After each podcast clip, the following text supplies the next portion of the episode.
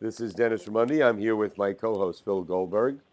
Our podcast, Spirit Matters, found at spiritmatterstalk.com. Our guest today, Thomas Moore. He is the author of the number one New York Times bestseller, Care of the Soul. Uh, Thomas Moore is a writer, lecturer, and psychotherapist who lives in New England with his wife and two children. Moore lived as a monk in a Catholic religious order for 12 years. He also holds a PhD in religious studies from Syracuse University. Uh, Thomas, thank you so very much for taking the time to come on with us today. Oh, I'm looking forward to it. Uh, Thomas, for those people who are not uh, familiar with you and your work, you have uh, a very interesting background in spirituality. Perhaps you could give us a brief overview of how you uh, came to the work you do, and especially how you uh, what entered into your decisions to become a monk and then to uh, not be a monk. That's a pretty big big story. Yeah. Um, I can tell you that uh, I grew up in an Irish Catholic family, and it was very easy for me to leave home at a young age, around 13, to enter a, a, a religious order that was it was almost like a, a monastery in the world. That's kind of mm-hmm. the way it was. It was monastic life, but um, but very much in the world, and very intelligent group. And I loved it. I just love that life. And even today, I try to live as a monk if I can, in my own way, as a married person too. And um, so I stayed with that for a long time. But when I got to be around 25 or 26, just before I would be ordained a priest in the Catholic religion, I uh, I, I woke up and I, I realized that what had been moving me all these years just wasn't there anymore. Mm. I think there were a lot of developments going on so much deep inside me that I didn't have any external reasons to leave it, but I trusted my feeling and I, I left that life and wandered around for a while and finally found my way to Syracuse University where I was able to study religion, which I really loved. Um, uh, I'm so glad that that was my field. It's the best best I could have chosen for myself. But it's very, very different from where I was when I was a Catholic monk. Uh, I've been exposed and very much influenced by Zen Buddhism and Greek spirituality and Taoism, uh, many traditions. And uh, that does something to you. And at Syracuse, I was able also to study um, religion in a much broader sense. Was Huston Smith there? What's that? Was Huston Smith? That... Yes, Huston Smith was one of my teachers mm. for I think two years. Yeah. I think it was two, and uh, we worked together very closely. Wow. How wonderful! Uh, uh, do you, uh, Thomas? Do you still consider yourself a Catholic? Mm-hmm. Do I consider consider myself a Catholic? Yes. Is that the question? Yep, that's it. Uh, well, in my own mind, I do, but I don't hmm. think outside my mind it uh, well, well my follow-up question to that is: Do you consider yourself a Catholic? yes, in your own mind, uh, and if so, why? Uh, why do you consider yourself a Catholic? Having been exposed to many different religious traditions, why do you stay connected to Catholicism? Uh, well, I I stay connected to the Catholic tradition uh, mm-hmm. which is slightly different from Catholicism, I guess. Mm-hmm. I, I I stick to it because that's where I grew up. I don't think that one can just disregard and dis, discard things that have happened to you. I mean, I'm, you know, I all my work is about the soul, and I think that my soul was, you know, was steeped in Catholicism. I can't just say that's not there. I don't just grow up out of it. It's, mm-hmm. it's with me my whole life. So I like to be positive about it uh, because I do think that there's an enormous amount that's very positive. And so, uh, but but on the other hand, there's so many things that as you mature and ripen, you have to let go, especially moral, you know, judgments and authority and all that kind of thing. You have to really find your own authority. I think that's just part of growing up. So um, I have a different relationship to that tradition, radically different. The fact is, I don't know too many people who feel the same way I do about that. It's so radical, and yet still belonging in some way. Even, mm-hmm. You know, I, as I said, I wouldn't. I don't belong externally. People always say to me, "Well, do you practice?" Well, no, I don't practice in that outward sense. I practice in my life. I practice my Catholicism even better and more intensely than I ever have. Interesting. Um, Thomas, you, you became known throughout the world when you uh, wrote and published Care of the Soul, which was subtitled A Guide for Cultivating Depth and Sacredness in Everyday Life, and it became a huge sensation. Um, you've subsequently written many other books, some of which have the word soul in the title. What do you mean by soul, and what did you mean by it when you wrote Care of the Soul, and why do you think it resonated so much? I, I suspect it resonated. I'll start there um, because it it it it said something. It says something that people know firsthand. That's how a title works. You know, if people don't have to think about it much, and but it says something that they can recognize. I think people recognize that they have a depth and a mysteriousness that has never really been addressed enough in our modern world. Even today, I think I think care of the soul is needed today more than ever before. It's because we have become more literal, more physical. We talk about the brain. We talk about, you know, chemistries having to, you know, as explanations for human behavior. That's very materialistic, but it's subtle and it's kind of snide because you don't realize that you're being a materialist when you talk about these things this way, but you are. So I really liked it when you said that title or subtitle. I really like it still. You know that mm. it's it's about uh, depth and sacredness. That's that's what my work is all about. And mm-hmm. soul. Soul has both. Soul has the depth. You know, depth is one of the words that has been associated with soul for thousands of years.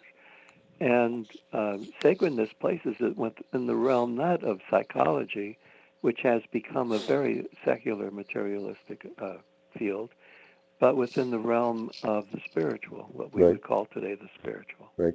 Uh, Thomas, you mentioned uh, uh, psychology uh, becoming secular, but you are a psychotherapist, and one of the things I read, one of the influences on you, was the, the writings of Carl Jung. Carl Jung uh, spoke about a collective unconscious, as I re- recall.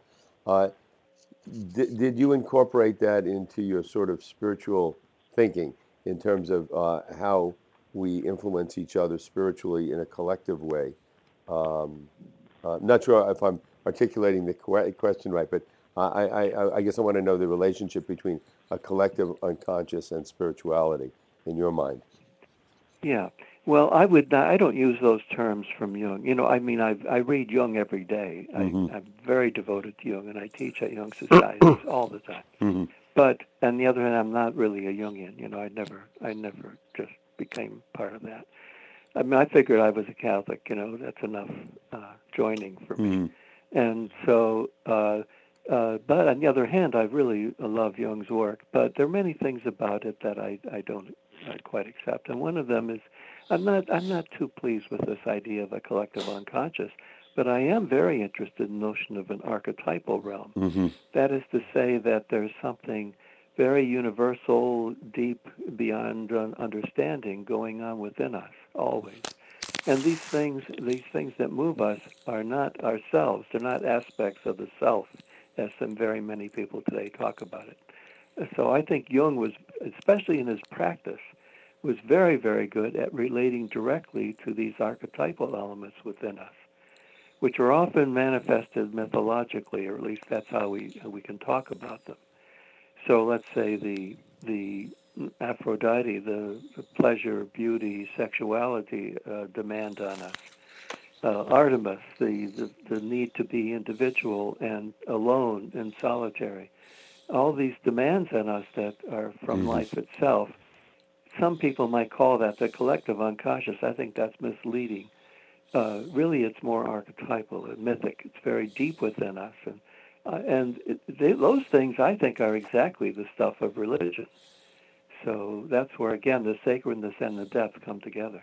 Interesting, uh, Thomas. Uh, we're recording this uh, right before Thanksgiving 2018, so we're coming up on Christmas season.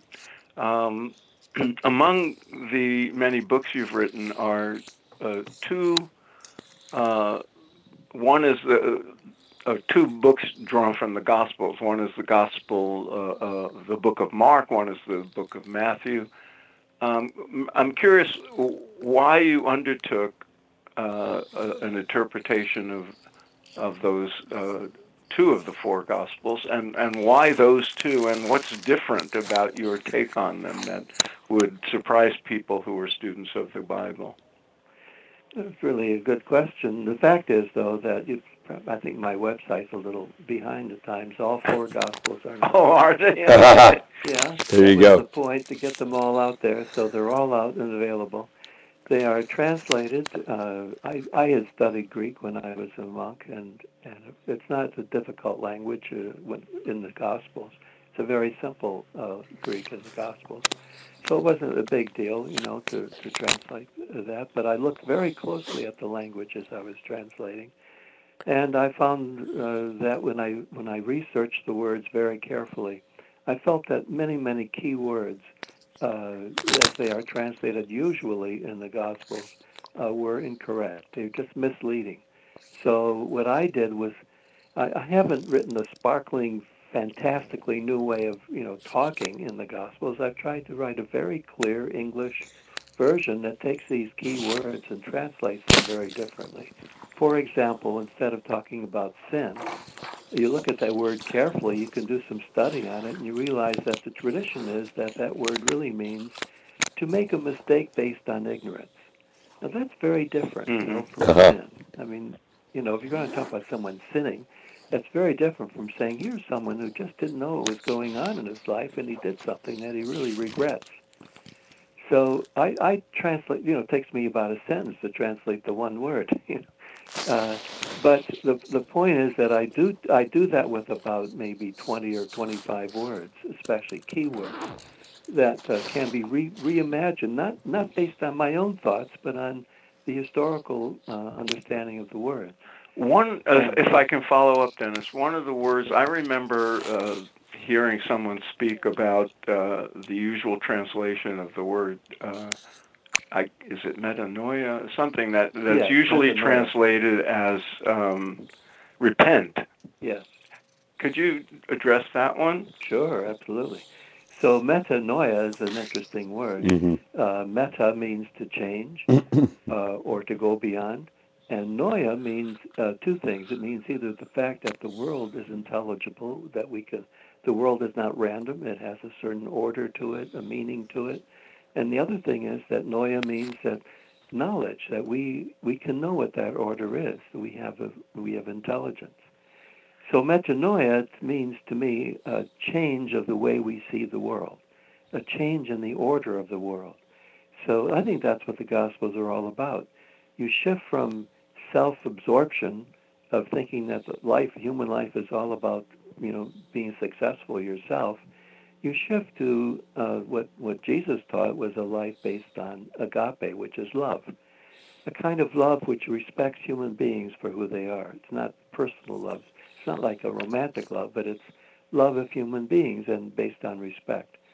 So that that's a big change. You know, you don't repent is moralistic, and what I've done in these translations is really cleaned it up of a lot of the moralism, of all the moralism, because I don't think that's what's in the Gospels at all. Mm. And yet Christianity has turned it into a moralistic religion. Right. So that's a pretty big change, I'd say. Right. A- a- And getting getting back to Catholicism and the church, how have they re, uh, reacted to that interpretation from you, that teaching from you? I don't think I, I'd be very surprised if more than 500 people have read these translations of mine. I, it has not made a splash, so um, you know there's there'll be no reaction. Nobody will will will be concerned about it at all. But I wanted to get it out there, you know, Uh-huh. and uh, I I speak about it and teach it, and uh, I I do it in such a way that people are quite inspired by it. And do you remain in touch with any of the people you knew from your monastic days? Not much. Um, I have I have a slight connection with a couple of them, but I don't know what happened. I think a lot of sometimes when you leave a community like that, people feel that you've rejected them. I don't Mhm. know if that went on or if Mhm. we just went our separate ways. You know, just, I, I wish we I had continued, but I'm afraid the fact is I didn't. Right. Uh, Thomas, one of the uh, spiritual practices, maybe the main spiritual practice that you talk about is imagination. Uh, t- tell us about that. Well, I get that uh, largely from from work I did with James Hillman, who was a hmm Jungian analyst, but went his own way with Jung, and he and I were very tight friends for Hmm. 38 years. Um, he died a few about five years ago, and he influenced me a great deal. I thought he was brilliant, and uh, so it, in his work, imagination is the whole thing. It's how we imagine the world we're in that makes all the difference. The stories we tell, the um, uh, the poetic attitude we bring to things. He doesn't. He never took things literally. He'd always be able to see through to the deeper narrative going on in anything, and that's what I've picked up uh, from him mainly. Is that I'm interested in the role of imagination. So it has to do with the spiritual life. Uh, it's very important because uh, it, it makes a big difference whether you look at your spiritual life in moralistic terms. Am I doing right? Am I doing wrong? Should I punish myself? Or is life about joy and pleasure? And uh, you know, can I can I live in a way? Can I can I follow this religion in a way that will deepen my pleasure? That's what I do. I'm an Epicurean in my Mhm. approach. And I say I say in my books that Jesus was an Epicurean. I believe Hmm. he surrounded by his friends, uh, planning dinners. Uh, the Last Supper is a dinner. Uh, being uh, open to massage from a woman, you know, uh, anointing his feet. This is all very Epicurean. Very interesting. Uh, well, this is a good segue to the next question. You have a course coming up beginning December 3rd with um, our friends at spiritualityandpractice.com. By the way, that's the title- 2000, December 3rd, 2018, because uh, as you mentioned before no, recording, 2000, yeah, 2018, 2018. right? December 3rd, 2018. But whenever people listen to this, it will be available in the archive there. Um, and it's called a Universal Christmas. Um, and obviously, you're you're presenting a way to celebrate the season uh, for Christians and non-Christians, making it uh, a universal uh, way of uh, approaching the sacred. I assume. Could tell us about the course and what people can expect. Yes, well, I, I, I do think that uh, we are entering a time where we want we have to really change, shift our attitude toward the religions and spiritualities. So it's no longer makes any sense for us to be exclusive and to uh, fight for our turf spiritually. That that's that's old that's old stuff. You know, I don't think we're there anymore. And we have learned many people have have been able to turn to Buddhism or Zen or the Dalai Lama or uh, yoga, uh, these these uh, spiritual sources, and not worry so much about whether they belong or if they have to uh, give their full belief to it. That they can practice it and get what they can from it. I think the same should be done with the Gospels. That they are available for us all, and they have an incredibly important and beautiful message, and that is to change your life, metanoia, change your way of doing things, and try to live from love rather than from self-interest. I mean, that's it's a very basic idea. Now, Christmas is all about that. It's the it's the celebration of this infancy of this idea, the mm. infancy of this person, Jesus, who taught it and embodied it. I mean, his lifestyle and the way he lived and what he taught were about living from love. It has nothing to do with joining a religion, as far as I can see. And I never, I don't see anything in the Gospels that say that he was trying to create a religion. He's, he's, he's offering a way of life that can save you from a great deal of pain and meaninglessness. So that's universal, and everyone in the world could gain something from that. And Christmas is a wonderful, joyful celebration of, of, of this discovery. It's, it takes place right at the solstice where we're going from darkness to light as a tremendous natural image, natural symbol for moving out of the darkness of this self uh, self anxiety into a life of pleasure and uh, joy. So I think everything to do with Christmas, the parties, the you know the, the good times, the the exchange of gifts, all of those things are really important and are the real meaning of Christmas. Yeah, I, actually think that's uh, quite brilliant. The, what you're saying about uh, uh, uh, taking the teaching and not necessarily joining an organization or a club or a religion in this case. Uh, and uh, and again, I mean, I, I think what organized religions would say, Christian religions of all uh, types would would say is that well, you have to first get baptized into this. Uh, that's sort of your initiation, and then you have to follow these rules about on the Sabbath you have to do this, and you have to take this bread and uh, turn it into uh, uh, the, the, the body and blood of Christ. So there's all this stuff that you absolutely have to do. So that's where joining the kind of the, the, the group comes in. But for, for me, the real value, whether you're taking from uh, Christianity or the Dalai Lama or wherever, is you're incorporating these practices, spiritual practices, and lifestyles uh, that are, are, are helpful for human development in life. At least I, I believe they are. Uh, so, uh, and I, I, would imagine that uh, there these days, people, especially those people, many of them who claim to be spiritual but not religious, embrace that. But others that are religious uh, would probably have a problem with it. Well, you know, I don't have too much of a problem. I mean, I think there are different ways of being religious now or spiritual. And one way it's very, very valuable and effective for people is to return to their to the religion of their childhood mm-hmm. or their mm-hmm. family. And formally, you know, to become a member again. That's that's perfectly fine. I don't I I have chosen to go a different direction. That doesn't that doesn't work for me. But I was in it pretty intensely, and I sometimes say jokingly, you know, I kind of put my time in very intensely. Right. So I've done it, and now I want to do something else, which is to be have, which is to have a very different, freer relationship to that tradition. But I do meet many people, and I and I've um, I, I have no problem at all with it that they uh, become intense uh, members, uh, practicing members, and they want to officially become members of the community. I think that's terrific. It's just not my way of doing it. And what I want to do in my work is it's not my work to help people get back into the membership. My work is to be able to help people see that there's a way of doing this that doesn't require membership. Or if you are going to become a member, do it intelligently and deeply. And I think that what I'm writing about can help at that level too. Well, as um, someone who was raised by atheist Jews, um, I came to love Christmas. I love the music, I love the spirit of it, and I have my own way of sort of reading between the lines of the the uh, message of Christmas, and uh, would probably resonate with your universal uh, approach to it. Can you tell us about where the birth of Jesus fits in uh, uh, for people who uh, are taking a course like yours. Um, how do you see that? Is it is it symbolic? Well, um, the, story of Jesus fits in completely. I, I, kind of alluded to it before.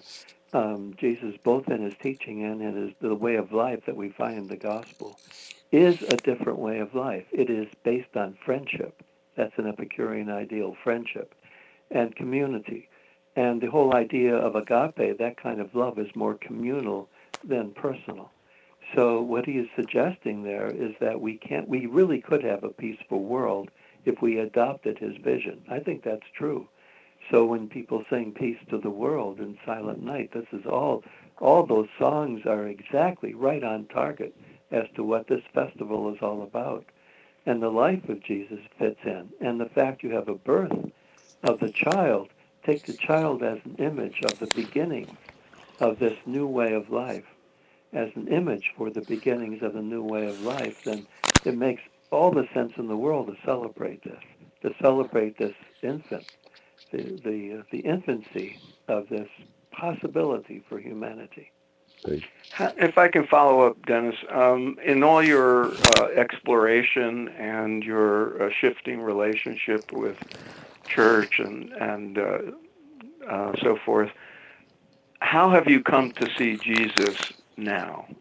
How, what does he represent to mm-hmm. you? Do you see him as an incarnation, as a great teacher? Where do you hold him as, as a uh, phenomenon so to well, we were talking before about the word archetype and archetypal.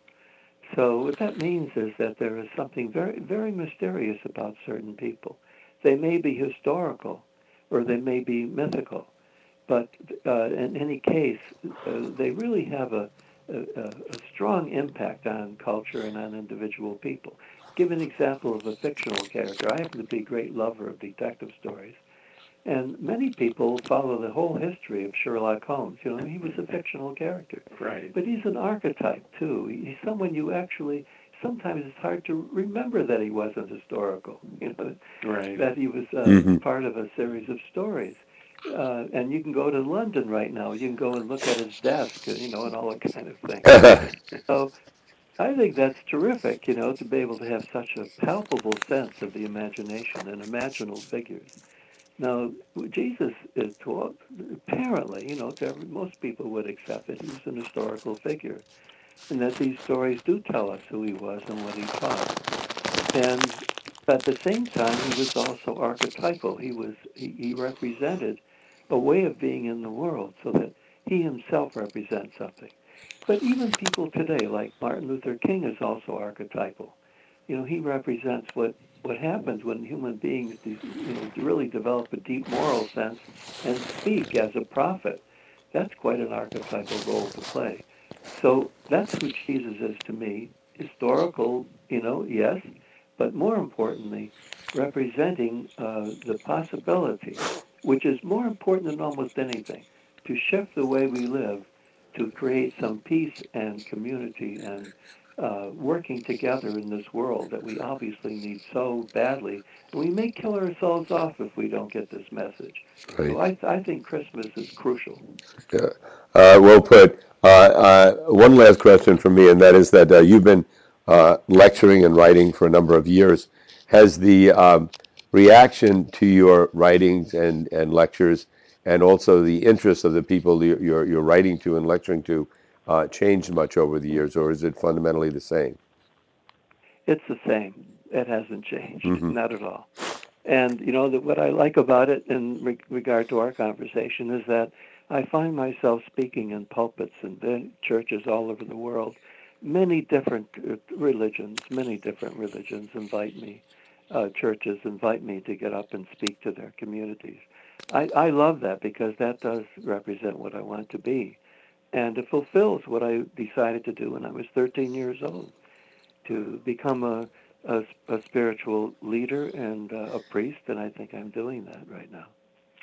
I'm curious about the demographic of, of who you're reaching. I know you were recently at Kripalu, Mhm. um, and you say you speak at churches and so forth. Are you uh, uh, speaking mostly to uh, people of uh, of a certain age, or are younger people also uh, coming to hear what you have to No, say? they're all ages, all ages. Young people are coming. I just recently spoke in Ottawa, and uh, the place we had many. The group was quite large. I mean, let, let's say you know two 200 people. Out of those 200 people, you know there were probably I don't know a third of them were very young people. Oh, good. And uh, I was really, really surprised in a way because I don't see quite that many. But at Kripalu, there were a lot of young people as well. Very good. I suppose the majority is still older people because, for one thing, um, younger people weren't even born when I when Care of the Soul came out. They don't know who I am. Right. But the older people, a lot of them have read uh, my book. So when I go out now to speak, um, people know what I represent, and and they're very. I mean, I have to tell you, I just leaving Kripalu, people were in tears, you know, and That's great. and Wonderful. really wanting to continue to study. And so the, the message is very strong, very, very strong. I wouldn't say it's huge. You know, my, my reach is not huge, but it's strong. Right. Speaking of um, demographics, uh, on your website, it looks like uh, you you have a book called Ageless Soul. Uh, has that been published yet, or is it still yes, pre-published? That's been out for a year now. well, you do have to update your website because it says pre-order now. Oh, it does. Well, yes, I have to update. Sorry. So I'm you home enough to do all that. the um, the message. uh, I mean, the book seems to be addressed to people who are aging, probably uh, Yes. baby boomers and that demographic. What's what is your message as as we close this out uh, about aging for those? Well, people? mainly question. What, I, what I'm mainly what I do with aging is what I do with everything. I try to to uh, explore the deeper aspects. First of all, of course, you acknowledge any any bad stuff. Like you know, aging is not fun for anybody. You really have to be strong to be able to deal with it. That's for sure. On the other hand, there are many many things happen that are very positive in aging as you get older. Besides, we're all aging all the time. So, I present aging as something we're doing all our lives by by allowing life to shape us, by going through experiences that are challenging, that are that can make us into more of who we are, and that's real aging. If you don't age that way, you get to be an old person, just old. You haven't aged, you're just old, and that's not much fun at all.